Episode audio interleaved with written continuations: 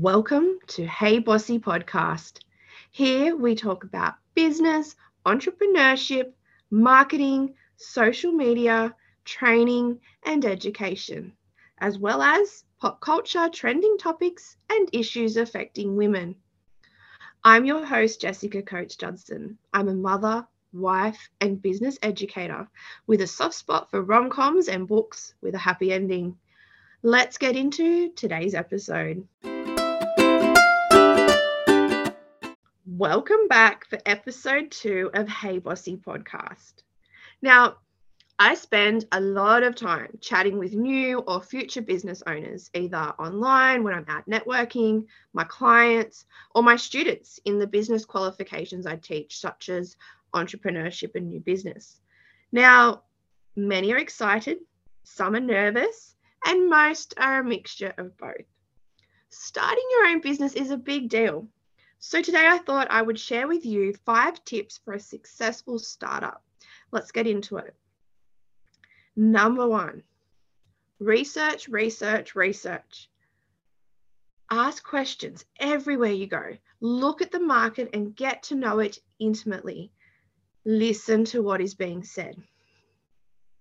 You're wanting to make sure that there is, in fact, a demand or a need for, for your product or service.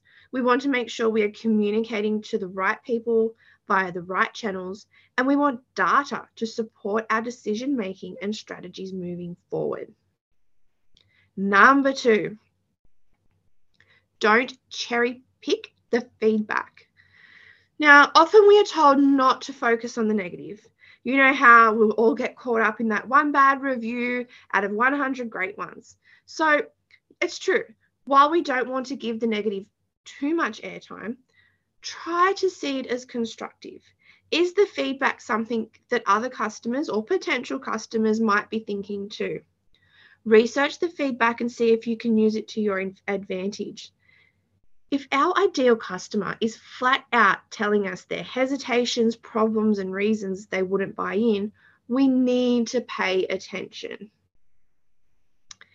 Number three, do the unglamorous stuff first balance sheets, profit margins, chatting with your accountant, terms and conditions, policies and procedures. These all need to be a priority. Legal compliance is where I see businesses fall flat all the time.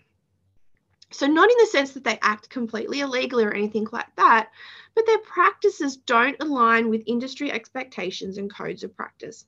And it shows in their professionalism. It just it shows how they do things and it's where they have those um, those you know those customer service errors and things like that because it's not backed up by sound policy and procedure keep in mind how good our instagram grid looks is nothing if our practices are no good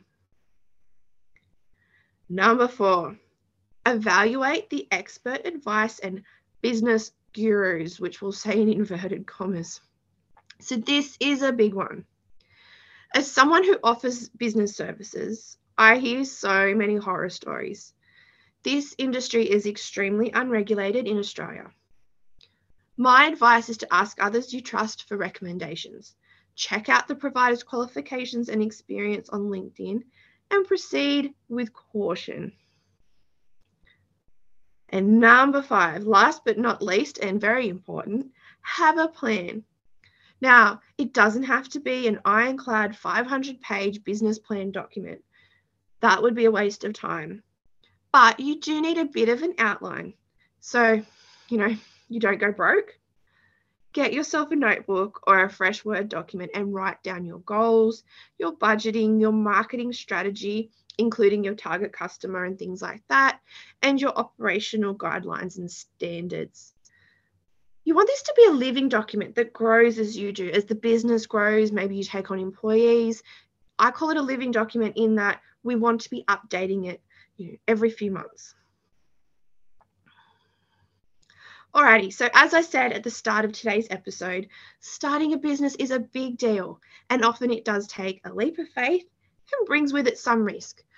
But you can reduce the risk with preparation and planning. I hope you enjoyed today's episode. Make sure you subscribe and turn on notifications so you can catch the next one. You can also find me on Instagram at Jess Coates Judson or on TikTok at Jessica Coates Judson. I look forward to chatting again soon.